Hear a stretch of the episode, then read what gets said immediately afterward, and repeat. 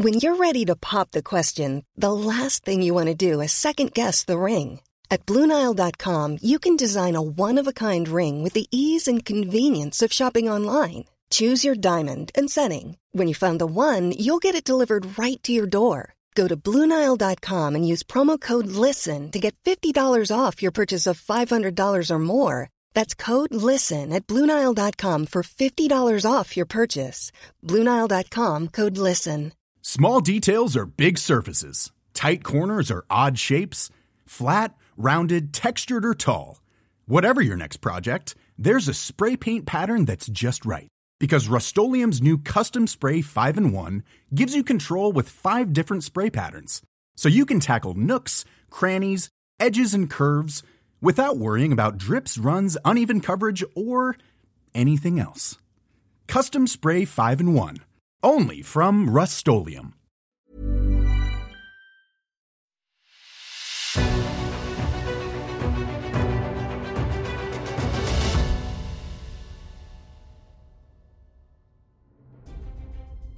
It's The Ancients on History Hit. I'm Tristan Hughes, your host, and in today's podcast, I'm really excited for this episode because we're kicking off a new series going across August and hopefully beyond too, all about the ancient Americas. We're going to be talking about Mesoamerica, South America, and hopefully an episode or two on ancient North America as well. And to kick it all off, we were delighted to get on the podcast at very short notice, so we're incredibly grateful to him fitting us into his very busy schedule. We got on the podcast Professor Matthew Restall from Penn State University. Matthew came on the pod to talk all about the Maya. Now, talking all about the Maya in one podcast is not possible, so we're focusing in here especially on the Maya calendar. What this was, the various versions of the calendar which they had, and of course, we're going to be talking about the calendar which referred to 2012 as being the end. But did the Maya believe that there was going to be an apocalypse at this time? Did they think there was going to be Armageddon, as has been commonly perceived in recent history? Or did they think something else? Well, Matthew brilliantly sorts fact from fiction on all of this, and I know you're going to absolutely love this episode. And so without further ado, to talk all about the Maya, calendars, and the proposed apocalypse, here's Matthew. Matthew, it's great to have you on the podcast today. It's nice to be here. Thank you for having me. You're more than welcome, and I'm incredibly grateful for you doing, especially at such short notice, and I know you're incredibly busy at the moment.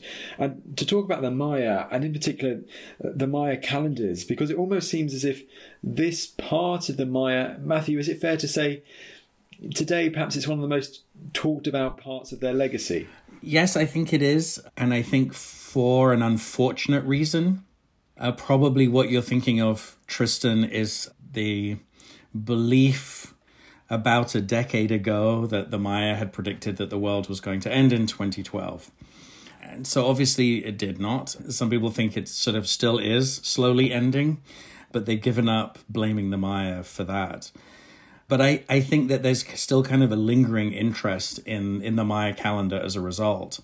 And a lot of that is to do with not simply ignorance about the Maya calendar, but a larger ignorance about the indigenous peoples of Mexico and Central America. And very often the image that comes to mind when you think of the Maya calendar is actually an Aztec image, not a Maya image. Well, we're going to delve into all of that, as you say, so thank you for highlighting that straight away. But a few background questions to kick this all off. I mean, first off, who were the Maya, Matthew? Just to start with, it's a nice, easy, short question. Why don't you, Tristan?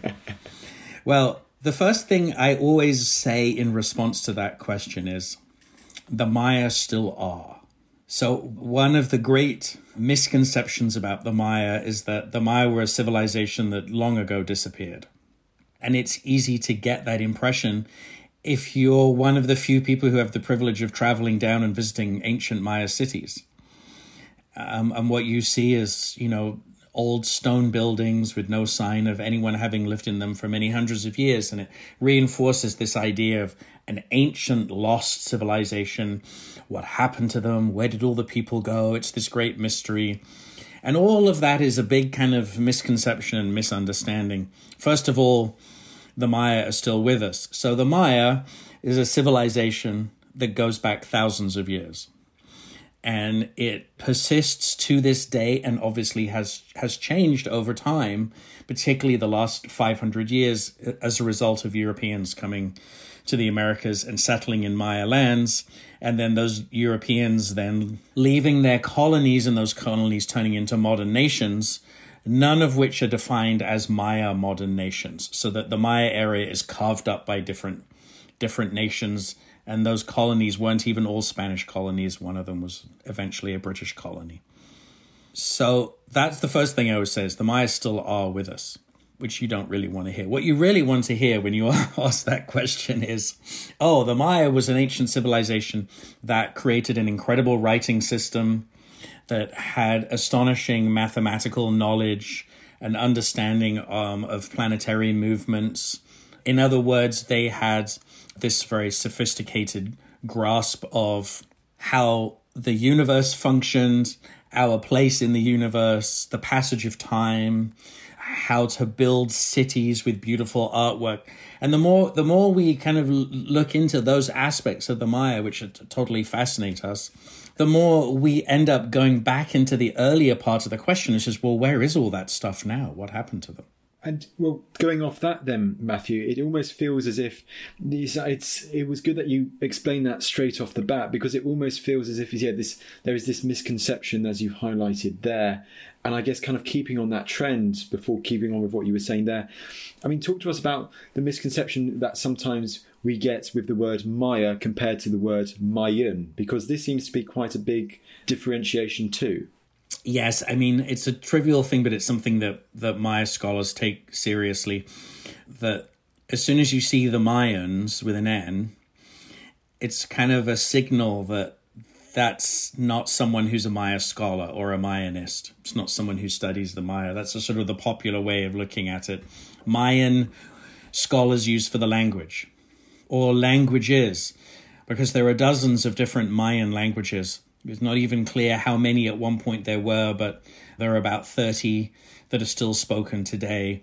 Obviously, many of them are endangered and are in danger of disappearing. But the main Mayan languages like Yucatec Mayan, Kaqchikel and Quiche Mayan from Guatemala are spoken by millions of people in Guatemala, Mexico, and in the Mayan, the Mayan, I just said it, right? The Maya diaspora. Mostly in the United States and Canada, but in other countries as well. So the Maya is the proper way of referring to Maya peoples. And you didn't ask this, but I'll throw this in anyway. We made up that word.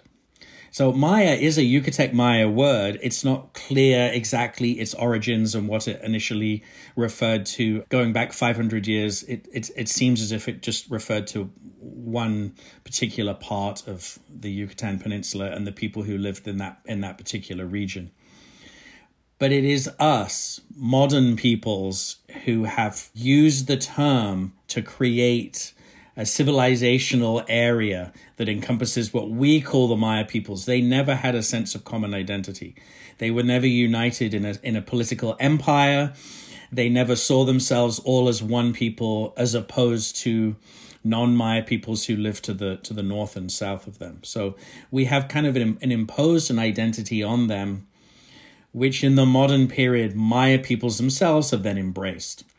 And in the 20th century, in response to discrimination against Maya peoples, particularly in Guatemala, but also in Mexico, to some extent in Belize and Honduras, a pan-Maya movement was created. And that was created by Maya peoples, right? To sort of say, okay, you assign this identity to us, and now we're going to use it to pursue our rights and defend ourselves. So why, therefore, does this word Maya come about to encompass all of these peoples who, as you say, cover such a huge geographic area?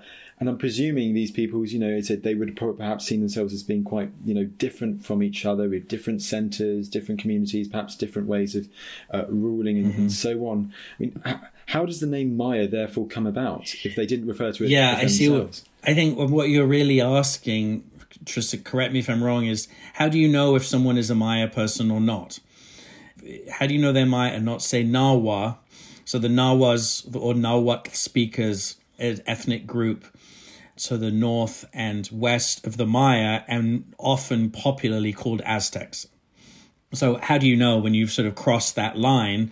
I mean, the line would have been kind of a blurred one, but scholars debated and continue to debate and discuss what that means, Maya, and that ends up being part of the whole field of Maya studies, right? You get a room full of Mayanists, art historians, archaeologists, anthropologists, historians to talk about what Maya means and how you define it.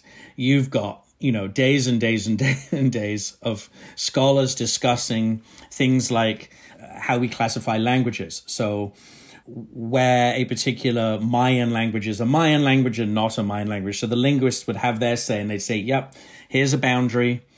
And that includes this whole area, Yucatan, Guatemala, there's the boundary. Art historians would say, well, it's about artistic styles and modes of expression.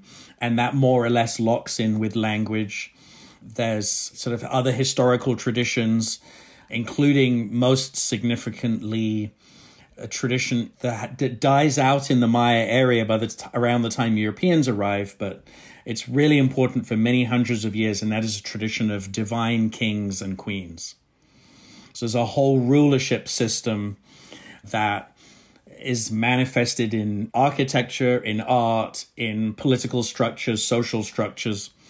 When people know a little bit about the Maya, maybe they've been to the British Museum and there's that Mexico room in the British Museum where there's some classic Maya stone sculptures that were taken from Guatemala a long time ago. And they see those, that's what they think of. They think of Maya kings with elaborate headdresses and glyphs, identifying who they were, and maybe they're performing some kind of self-sacrificial ritual where they're bleeding, cutting themselves to put blood on a piece of sacred paper, that sort of thing. So sure, you find sacred kings all over the world. I mean, you know, the divine right of kings in Britain, for example, but there's something very specific about the way that culture developed in the Maya area, particularly in northern Guatemala, but in other parts of the Maya area that help us to define who the Maya were and who they were not. That's a great question. I mean, as I say, it's like, you know, we could sit around for a week and get all these other scholars in and debate that endlessly. And where people disagree is where kind of the fun starts, right? I mean, no, absolutely. And I'm glad you asked that question, you know, from my rambling there. And I really do appreciate that, Matthew. And I think from what you're saying there, and this might seem obvious as a Joe Bloggs to say, but obviously with the Maya, as it's such a long stretching area, you know, people, I mean, civilization is, as it's now been termed, and as you say, going down to the present day, is it always quite hard to talk about the Maya, for instance, because if we're talking about the Maya 2,000 years ago, the Maya back then, I'm presuming you can see some very significant differences between the Maya then and, let's say, the Maya nearer the time of the Aztecs, nearer the time of people coming in like post 1000 AD. Yeah, absolutely. And it's the same thinking about history of Britain and, you know, think about who the people were at the time of Stonehenge and then who they are in the medieval period and even up to today. We just should take for granted. Of course, it's the same people, but it's also completely different all at the same time, right? And we kind of instinctively get how that works. But then we imagine if we look at another society or another region, somehow it's going to be completely different. And we love to seize on the ways in which they were different without accepting that if we were to go back in time, the differences that we would find and be struck by would be more a question of time and not region. Do you see what I'm saying? Absolutely, yeah. When I talk to students, I say, you know, before we do that, let's just say we're in England, right? Not in the United States. So let's go back to England in the year 1000 and spend a few weeks there. It would not be fun, by the way, but let's do that, and then we'll go to a Maya city in the year 1000. And that will help us to see, like, okay, now I see how human beings in the year 1000 all over the world lived a certain way. They had certain kinds of technologies and so on. And I always make the argument that I think if you then had a choice, you're now stuck back in the year 1000. Where do you want to be? Everyone would choose to be in a Maya city, but that might just be a kind of romantic bias on my part. I mean, they got better food just to start with. They've got, like, you know, all kinds of different squash and amazing fish, and they're not walking around eating raw onions like the English are, but that might just be my my romanticism, as I said.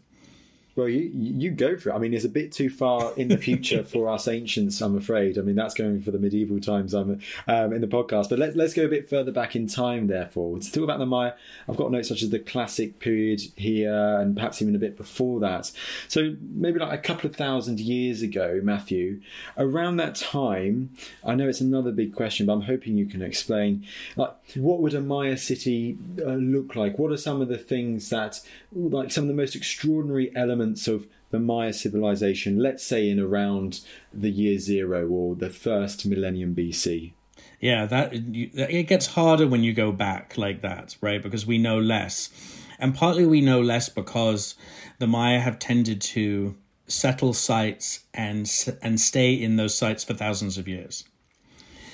Despite the fact that when we go there now, we see all these ruined cities and then when I say, but there's still millions of Maya, where are they? Well, they're over there. They're not living in the same. It seems like they constantly moved around. But in the larger scale of things, there are sites that are in, northern Guatemala and Belize and so on, which we know were settled continuously for thousands of years. And what that means is that the earlier cities are buried underneath the later ones. Now, archaeologists have developed incredible skills, particularly over the last 50 years, at essentially burrowing through those layers without destroying things, or absolute minimal amounts of destruction, in order to find those smaller structures underneath. And it's just kind of an oversimplification. I think archaeologists would not like me saying this very much, but the cities are very similar. They're just smaller in scale. So if you want to go back 2,000 years, are you going to see massive pyramids? Not so much, but you are going to see stone structures. You'll see pyramids with temples on top. You'll see stone palaces built around squares or plazas, oriented in a particular way that oriented towards the movement of the planets and the rising and falling of the setting of the sun, oriented around where sources of water are and so on. So stone structures go back way, way earlier than we at first thought, or that scholars first thought. I think Maya writing goes back earlier than was first thought. So if you want to go back to the year zero, there was a time when it was believed that hieroglyphic writing systems had not yet developed, and now we know that they had already developed. Not as much as they do later, but they're already there, including numbers. So there's also mathematical knowledge that is being written down, and obviously written down on all kinds of media that have not survived, right? But paper and bone and so on, and or on cloth. So what we have is just the stone parts left, and those have not survived as well as they have from 1,000 years ago. And then the last thing I'll say is I think what that would really strike us going back is color. When you go to Maya cities today, there's no color. And that's a hard one to kind of explain to people. You've really got to use your imagination. These gray stone buildings, crumbling and so on, would have been faced in stucco, white stucco, and then painted. So Maya cities, even going back kind of to the early days of the Maya, as the Maya kind of coming into being as a civilization, they're where they lived and worked would have been places of colour and art. And Matthew, that's such a good point to leave it on there, because I think it's such an important one to stress wherever you are in the ancient world, whether it's an ancient Egyptian temple, classical Greece and Rome, you always think the white, but actually it's much more, it's always coloured. Or Neolithic Orkney, there's evidence of colour, pigments there too. Or as you say, in Mesoamerica with the Maya. As you say there, and I think I just want to repeat that because it's such an important point to stress, that there would have been colour everywhere. These would have been very vibrant communities with all these different, shades of colour everywhere you looked. Mm-hmm. Oh, yeah, absolutely. I sort of, in a way, I blame photography.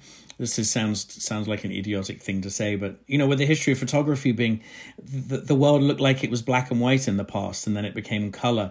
Maybe that just portrays my generation. I'm older than you, Tristan. I think my kids don't have that same kind of association because you can't get them to watch black and white movies anyway, right? But I think in my generation, it's this kind of idea as a kid, the world used to be black and white. It used to be monochrome. And now it's color. And in some ways, it's the other way around. I mean, absolutely, absolutely. Well, let's go on from there. I could ask so many different questions because the Mara is such a huge topic. But you did mention their mathematics, and I think that's a nice kind of lead into talking more about the calendar. Because from what you were saying, Matthew, so the Maya, they were big into maths, were they? They were. We know that they were quite, well, interested in mathematics. Yes, they were absolutely fascinated by numbers and by the passage of time, and by the connection between the movement of planets and the sun and the moon and our own planet, and how that connects to time. They were an agricultural society, of course, like all societies were in the world, and therefore that would have been kind of the origins of their fascination. But they really took it to a whole other kind of level and developed a calendar that was extremely complex and had multiple layers and levels to it. Now, is it more complex than our calendar?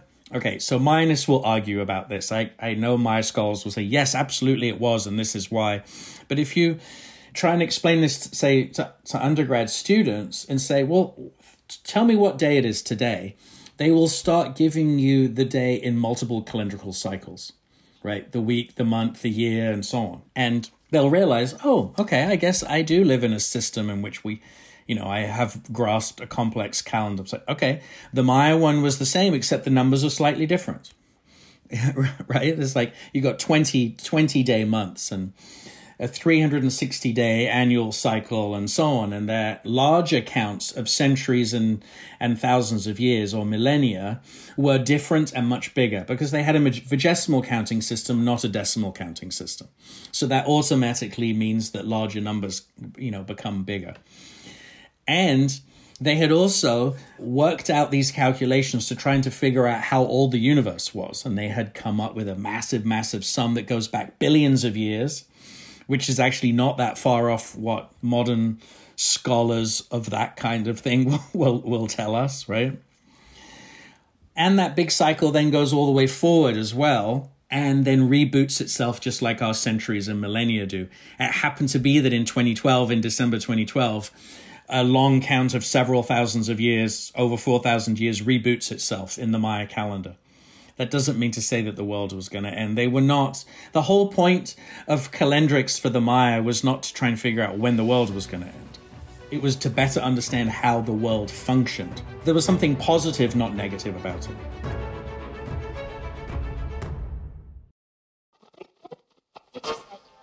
Aeroplanes, spacesuits, condoms, coffee, plastic surgery, warships. Over on the Patented Podcast by History Hit, we bring you the fascinating stories of history's most impactful inventions and the people who claim these ideas as their own. We uncover exceptional stories behind everyday objects. We managed to put two men on the moon before we put wheels on suitcases. Unpack invention myths. So the prince's widow immediately becomes certain. Thomas Edison stole her husband's invention, and her husband disappeared around the same time, can only have been eliminated by Thomas Edison, who at the time is arguably the most famous person in the West. And look backwards to understand technologies that are still in progress. You know, when people turn around to me and say, oh, why would you want to live forever? Life's rubbish. I just think that's a bit sad. I think it's a worthwhile thing to do. And the thing that really makes it worthwhile is the fact that you could make it go on forever. So subscribe to Patented from History Hit on Apple, Spotify, or wherever you get your podcasts to catch new episodes every Wednesday and Sunday. A lot can happen in the next 3 years. Like a chatbot may be your new best friend. But what won't change? Needing health insurance. United Healthcare Tri-Term Medical Plans are available for these changing times. Underwritten by Golden Rule Insurance Company, they offer budget-friendly, flexible coverage for people who are in between jobs or missed open enrollment. The plans last nearly 3 years in some states, with access to a nationwide network of doctors and hospitals. So for whatever tomorrow brings, United Healthcare Tri-Term Medical Plans may be for you. Learn more at UH1.com. When you're ready to pop the question, the last thing you want to do is second-guess the ring. At BlueNile.com, you can design a one-of-a-kind ring with the ease and convenience of shopping online. Choose your diamond and setting. When you find the one, you'll get it delivered right to your door. Go to BlueNile.com and use promo code LISTEN to get $50 off your purchase of $500 or more. That's code LISTEN at BlueNile.com for $50 off your purchase. BlueNile.com, code LISTEN. There's never been a faster or easier way to start your weight loss journey than with PlushCare. PlushCare accepts most insurance plans and gives you online access to board-certified physicians who can prescribe FDA-approved weight loss medications like Wegovy and Zepbound for those who qualify. Take charge of your health and speak with a board-certified physician about a weight loss plan that's right for you. Get started today at PlushCare.com/weight loss. That's PlushCare.com/weight loss. PlushCare.com/weight loss.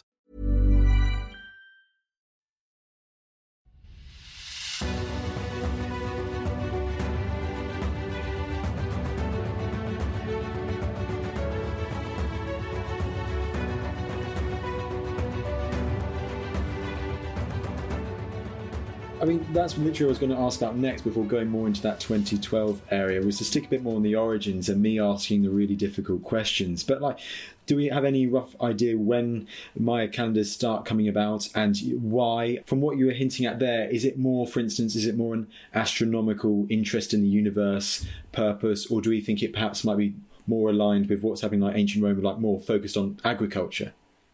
Yeah, it's both. It's all of those things, right? Because the calendars function at different levels. So just like us, there's a calendar that's very much oriented to the year, and so therefore to agricultural cycles, summer and winter and so on. There's calendars that are more oriented to a longer span, which corresponds more or less to the human lifespan. That's obvious too. There are larger ones where there's a kind of an awareness that there are certain events that take place, human events, natural events, that don't fit into those two things. And there's maybe some unpredictability to it, right? Like periods of drought, you know, you're in an area of hurricanes, for example, and earthquakes. Like when do things, they try and figure out how, if it's possible to predict when things like that happen as well. And they discover as much as we do they're not completely predictable. So it's about agricultural cycles, but it's also about an understanding of kind of really big questions, right? Looking up into the night sky and go, okay, what is going on here? There's constant movement. This is not a static system. This is a dynamic system. The time does not stop. It keeps going on and on and on. So what does that mean? And how do we kind of fit into that and better understand it? But your question about when it all begins, we don't know. So if you take that date that ended in 2012 and then that calendar that began again, which in the Maya calendar is not 2012, it's 13 with a whole bunch of zeros after it. So you can count that back, as the Maya did, to a kind of a beginning date. And that's over 4,000 years earlier. And it's extremely unlikely, I think all Maya scholars would believe, it's extremely unlikely that at that date, Mayas sat around and came up with the calendar, right? That's backdated. Like our calendar. Look, the year's 2022. Did everybody sit around in the year zero and say, let's start the calendar now? No. Right. That almost never happens. So this is a knowledge that gradually evolved and developed back in that period, which is a pretty dynamic period in terms of Maya scholarship. I think Maya archaeologists are really learning a lot more about that time period every single year.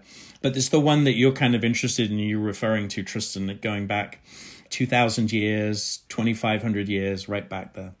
Absolutely, Matthew. And it's so interesting, and it's always a difficult question, when we think things like that come about. But it seems like also we do know a lot about these calendars and these various types of calendars, which we will get into. My next question, therefore, is how do we know all of this? What are our sources so that we know about this area of Maya antiquity? Well, the short answer is the writing system. The Maya hieroglyphic writing system is really one of the most extraordinary scripts in human history. And people who study it, of course, you become very enamored of it, right? And I'm not what Mayanists would call an epigrapher. So my specialty is not reading Maya glyphs. So I'm sort of in that place, not one of those guys, but I'm also not someone who, knows nothing about Maya glyphs and so on. I work with Maya language texts written alphabetically in the colonial period. So I have, I think, some objectivity, at least I would claim that. And I have to say, It's a spectacular system. It's not only is it very complex in how it is able to convey specific words, concepts. It has pictographic elements to it. It has syllabic elements to it, you know, like our alphabet. So it's very complex and sophisticated. And there's nothing you cannot convey in it. You could, you know, translate a Shakespeare play into Maya hieroglyphs. I'm sure it's just a matter of time before somebody does that. I hope so. But it's also beautiful. As a piece of script, it's spectacular. It just, a piece of alphabetic script does not even come close to comparing. In fact, I would say our alphabet's probably the least beautiful looking script. I mean, East Asian script are more beautiful to look at, but none of them compare to Maya hieroglyphs, particularly as glyphic texts often on paper or on stone would also have been colored as well. Because the glyphic texts contain calendrical information, glyphically written and also numerically, and also figuratively as well, because the really complex religious system of hundreds and hundreds of deities. So the deities weren't discrete, right? It wasn't like, well, it wasn't like the classical system where like, that's this god of that. And then that's the god of this. We talk about the Tlaloc being the god of rain and so on. We simplify it for us to be able to follow it, but it's very complex. And each deity had different aspects, could have multiple aspects that related to gender, direction, all kinds of other concepts, colors, and so on. So that religious system is connected to the calendrical system. And that's part of what this mind-boggling work that epigraphers and art historians and linguists and so on have been working on for the last 50 years, is trying to figure out what the Maya glyphs said. And in the course of figuring that out, they discover all these things about Maya political systems and about Maya calendrics.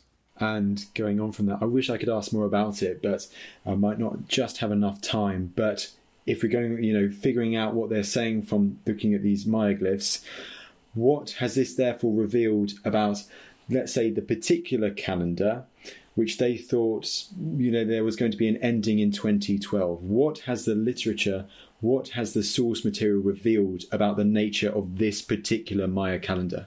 I think what it revealed is a huge disconnect between the kind of popular perception and fear and what Maya scholars' understanding of the calendar. There was more or less a consensus among Mayanists that the Maya were not obsessed with apocalypse or with world ending, but maybe they might have wondered about what was going to happen and so on. Well, when there was this then larger perception and a whole industry of 2012-ology, as it became called, trying to convince people, look out, the world's going to end, and the Maya predicted it. That forced Mayanists to say, okay, let's be more clear, let's be more detailed, let's be more thorough in trying to understand Maya calendrics. And I think that then pushed Mayanists even more to say, this is not a civilization that was obsessed with apocalypse at all.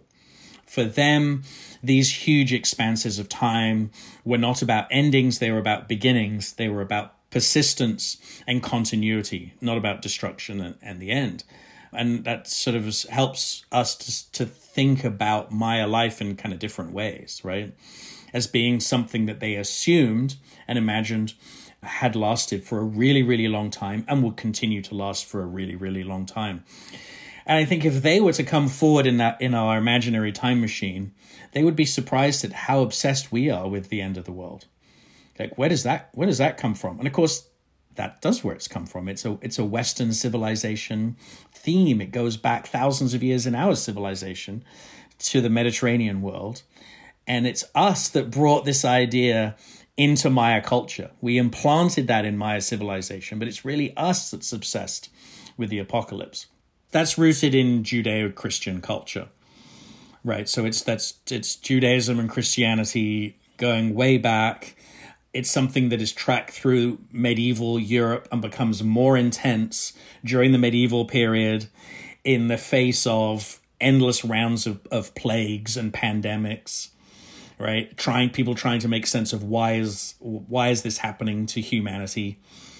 Those people then travel to the New World to convert indigenous peoples, including the Maya, And they are absolutely obsessed with the notion of the apocalypse and with the second coming, and believe that the Christ will come very soon if they can convert all native peoples to Christianity, including the Maya. So they are literally implanting the notion of the apocalypse into Maya civilization.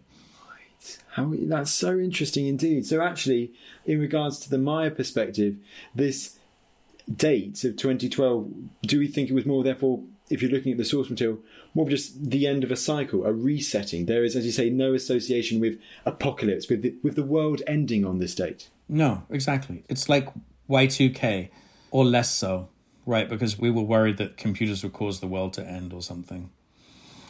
If Europeans had not come to the Maya world and the Maya world had continued isolated from Europe all the way through to 2012, who knows what would have happened? But there's no evidence that they would have been wringing their hands expecting the world to end. What the evidence is that there would have been a lot of very elaborate rituals marking the passage of time and focused on rebirth, not end. Because it's that the moment the cycle ends, it restarts. It's like the odometer on your car. There's no stop and then that's it. The number turns over and you've already begun the next cycle immediately. And so I think that's what we would have. I can't know for sure, but I think that's what we would have found. This kind of celebration of a beginning. That's super interesting. And you know what? I have no regrets about going outside of ancient history to ask that question. And we do legacy of stuff sometimes, and there's a great example of that too. I mean, I'd like to ask a couple of more questions before we wrap up completely. And also the fact that obviously we've just focused on that particular calendar, but there are other calendars too from Maya times. What other sorts of calendar were there from the Maya? Focused around what sorts of areas? Are there any particular examples which are really good to highlight here, that it's not just the 2012 calendar? Yeah, I mean, the 2012 one is usually called the long count. And it's an era of 13 cycles of 400 years, right? So that's kind of the scale that we're talking about. But the shorter ones, or the smaller ones, are more like our year, and with 20-day months. And those track things like the movements. There's a Venus calendar that tracks the movements of Venus. There are other time cycles that relate to the human gestation period and so on. So it goes from the great cosmic ideas and scale all the way down to something that's very human and ties into daily life. It's that multifunctional purpose, isn't it? And it's also another thing I'd like to ask around that is, and once again, it might seem quite an obvious question, but I remember doing a podcast a few months back about the emergence of the Julian calendar with Julius Caesar and the creation of a fixed calendar at that time. But with the Maya, are all of their calendars, are they fixed? Or do we have any idea whether some could, potentially dates could be moved around we do have evidence of happening in the ancient Mediterranean world? Yeah, that's a really good question. I'm not sure I can answer that in detail. I know there has been some discussion of that it was assumed that these were all fixed and that there was no crisis point at any moment where there was a resetting. I might be wrong, but I believe that some scholars think that there may have been moments when a resetting was done, possibly for political reasons. So in order to make the moment when a certain individual became king, or when he was born, or when his father or ancestors became the rulers of that particular city-state, that was a date that was numerically or numerologically was more significant. And that might have caused some kind of calendrical shifts. I think the problem with that argument is that the Maya were not all united in a single empire. So when we're talking about resetting the calendar in Roman times or in the medieval Europe, there's a religious sort of unification before, right, of Christendom before the Reformation. So a decision like that can be made, and once the papacy has sort of approved of the decision, then it works its way down. And there's no such centralization in the Maya world at all. If one city-state is changing the calendar, then scholars are going to see a disconnect between their calendar and the calendar in other city-states. So their argument, therefore, would be that no, unless you can find really specific moment where that happens, then it's not going to. No, fair enough. I'm just full of incredibly difficult questions today. These are good. If you keep going, you're going to have a question I can't even say a single thing about. So is that your goal, Tristan? To push me to the edge of my knowledge. That's what I do. Okay, only a couple of questions, then we'll wrap up. But I mean, that was a really nice thing what you were saying there, how it's not just... there are these different peoples, it's not one big group with the Mayan, let's say keep on at maybe 2,000, 1,500 years ago. Do we think therefore it's possible that if that's the case that the Maya calendar was actually being used outside of the area we refer to as the Maya world as well at that time? My God, you are really that's an excellent question. I'm going to want to go ask my colleagues now about that question. I mean, I'm guessing that the calendar would have been known about. But the thing is you move out of the Maya era up into Mexico through what is now Oaxaca, where the Mixtec and Zapotec peoples had their own writing system and calendrical knowledge. And then up into central Mexico where, well, the Aztecs, but the people who came before, going back hundreds and thousands of years, their predecessors, they had their own writing system too. And they're related, but they're not the same. The Maya are part of a larger cultural area or civilizational area that you mentioned earlier, Mesoamerica, which goes from northern Mexico down into Central America. So I think probably I'm thinking of on my feet about this question. I think the calendar would have been used outside the Maya area, but it wouldn't have quite been the same calendar. But they would have been perfectly comprehensible, right? There would have been a language difference.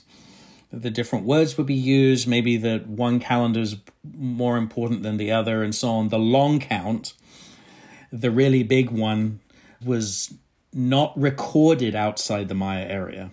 So it probably was known about on the edges of the Maya area, and possibly in central Mexico they were aware of that, but they didn't use it. Fair enough. Good answer, my friend. And, well, this has been absolutely great. A bit squirrely. It was a bit of a politician's answer. Well, I mean, that's all we want. It's all good at the moment. And that was great. And it's been an awesome chat, Matthew.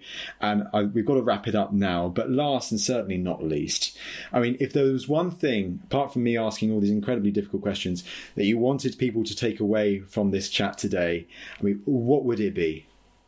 Don't forget, the Maya are still with us. Their civilization still exists. Maya people are still among us. Just think about that. It's important. Yeah, absolutely. Well, Matthew, this has been a great chat. Last but certainly not least, you've written books on the Maya, and one of your most recent is called? The Maya, A Very Short Introduction, written in their brilliant Oxford series, The Very Short Introduction series. Brilliant. Well, it just goes for me to say, Matthew, it's been a pleasure. Thank you so much for taking the time to come on the podcast today. Well, thanks for the opportunity. Enjoyed talking to you. Thanks, Tristan.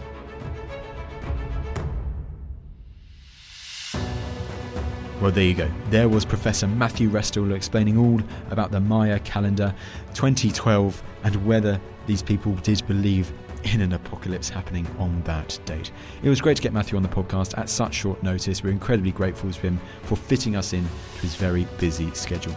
And it's also been a very quick turnaround by the whole Ancients team, particularly our producers Elena and Annie. So huge kudos, huge praise to them for getting this episode edited and ready for this Sunday's release. Now, last things from me. You've heard it before, you're going to hear it again. You know what the drill is by now. If you would like more Ancients content in the meantime, well, you know what you can do. You can subscribe to our weekly newsletter via a link in the description below. Every week I write a bit of a blurb for that newsletter where we explain what's been happening in Team Ancient History Hit world.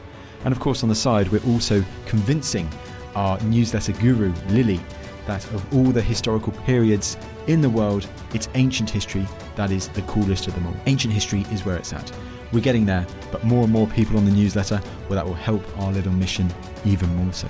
Speaking of missions, it's the mission of this podcast to share these incredible stories from ancient history, to give them the light that they deserve. It's been so wonderful, such a privilege to do this podcast, and long may it continue. But if you'd like to help out, well, it's always appreciated if you'd be kind enough to leave us a lovely rating on either Apple Podcasts, Spotify, or wherever you get your podcast from. The whole team would greatly appreciate it. But that's enough from me, and I'll see you in the next episode.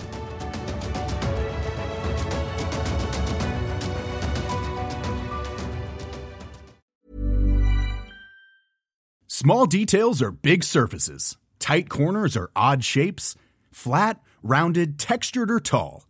Whatever your next project, there's a spray paint pattern that's just right. Because Rust-Oleum's new Custom Spray 5-in-1 gives you control with 5 different spray patterns. So you can tackle nooks, crannies, edges, and curves without worrying about drips, runs, uneven coverage, or anything else.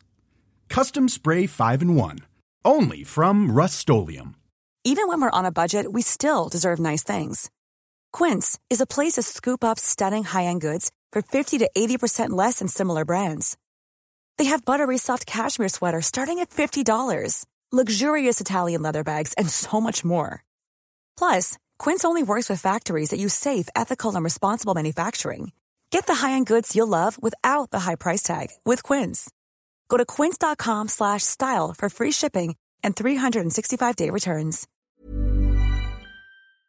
Thank you for listening to this episode of The Ancients. Please follow this show wherever you get your podcasts. It really helps us, and you'll be doing us a big favour. Don't forget, you can also listen to all of these podcasts ad-free and watch hundreds of documentaries when you subscribe at historyhit.com/subscribe. As a special gift, you can also get your first 3 months for just £1 a month when you use code ANCIENTS at checkout.